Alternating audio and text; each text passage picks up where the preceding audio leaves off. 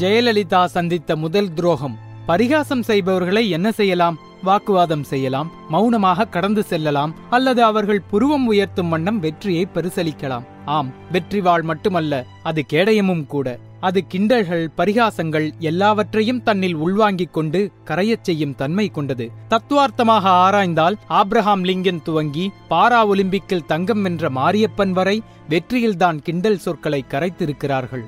இந்த தத்துவங்கள் எல்லாம் அந்த சிறுவயதில் அம்முவிற்கு புரிந்ததா என்று தெரியவில்லை. ஆனால் அவரும் கிண்டல்களை கரைக்க இந்த வெற்றியைத்தான் தேர்ந்தெடுத்தார். கண்ணீரைக் கொண்டு கவலைகளை கரைக்க முடியாது என்றான பின் அவர் முன்வைத்தது வெற்றியை மட்டும்தான். கிண்டலுக்கு உள்ளாக்கப்பட்ட அம்மு அடிப்படையில் ஆண்களால் கட்டமைக்கப்பட்ட இந்த சமூகம் நாகரிகத்தின் பொற்காலத்தில் இருக்கிறோம் என்று பிதற்றிக் கொள்ளும் இந்த சமூகம் இன்றும் கூட நடிகர்களுக்கு சமமான மரியாதையை நடிகைகளுக்கு தருவதில்லைதானே? நடிகைகளை பற்றி என்ன வேண்டுமானாலும் பேசலாம் என்ற எண்ணம்தானே இன்றும் இருக்கிறது. கொஞ்சம் யோசித்துப் பாருங்கள். ஐந்து தசாப்தங்களுக்கு முன் நடிகைகளை இந்த சமூகம் எப்படி பார்த்திருக்கும்? அதுவும் சிறு சிறு வேடங்களில் நடிக்கும் ஒரு பெண் குறித்து சமூக மதிப்பீடுகள் எப்படியானதாக இருந்திருக்கும்? நிச்சயம் பரிகாசம் செய்துதானே இருக்கும்? அவதூறான வார்த்தைகளை அள்ளி வீசி இருக்கும் தானே? ஆம் இது அத்தனையும் அந்த நாட்களில் சந்தியா சந்தித்தார். சந்தியா மட்டுமல்ல துரதிருஷ்டமாக பள்ளி நாட்களில் அம்முவும் கூடத்தான்.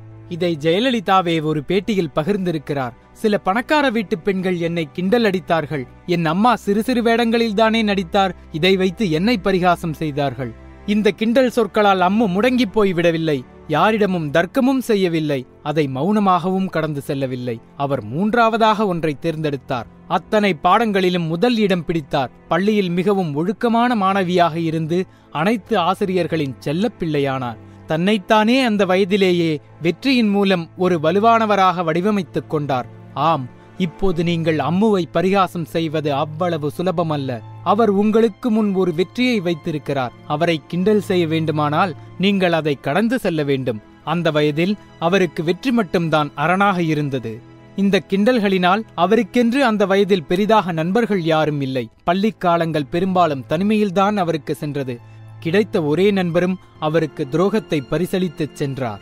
அரசியலில் பல துரோகங்களை ஜெயலலிதாவாக சந்தித்திருக்கிறார். ஆனால் அம்முவாக பதிமூன்று வயதில் அவர் சந்தித்த முதல் நம்பிக்கை துரோகம் அவர் பல நாள் தனிமையில் அழ காரணமானது. முதல் துரோகம். அப்போது அவர் வீடு தீநகர் சிவஞானம் தெருவில் இருந்தது. அவர் வீட்டிலிருந்து சில வீடுகள் தள்ளி இருந்த இவரை விட இரண்டு வயது மூத்த பெண் ஒருவர் அம்முவிற்கு தோழியாகிறார். அதுவரை அம்முவிற்கு பெரிதாக தோழிகள் என்று யாருமில்லை. இந்த நட்பு உண்மையில் அம்முவிற்கு மனமகிழ்ச்சியை தருகிறது. சந்தோஷமாக தன் சுகதுக்கங்களை பகிர்ந்து கொள்ள துவங்குகிறார். ஆனால் அந்த பெண் தன்னுடன் நட்பானதற்கு வேறு ஒரு காரணம் இருக்கிறது என்பது அம்முவிற்கு சில நாட்கள் கழித்துத்தான் தெரிகிறது. ஆம் அந்த பெண் அம்முவின் வீட்டின் அருகில் இருந்த ஒரு ஜெயின் பையனை காதலித்தாள். அம்மு வீட்டு மொட்டை மாடியிலிருந்து பார்த்தால்தான் அந்த பையனின் வீடு தெரியும். அதனால் தினமும் அந்த பெண் அம்முவின் வீட்டிற்கு வந்து மொட்டை மாடியிலிருந்து நின்று கொண்டு அந்த பையனிடம் சைகையில் பேசுவார். இதை சில நாட்கள் கழித்துதான் அம்மு கண்டுபிடித்தார். இது குறித்து அந்த பெண்ணிடம் அம்மு கேட்க இதை அவரும் ஒப்புக்கொண்டார். நாங்கள் இருவரும் காதலிக்கிறோம். எனக்காக அந்த பையனிடம் தூது செல்ல முடியுமா? தான் வராத நாட்களில் அந்த பையனிடம் தான் வராத காரணத்தை சைகையில் சொல்ல முடியுமா? என்று அந்த பெண் அம்முவிடம் தங்கள் காதலுக்காக உதவி கேட்கிறார்.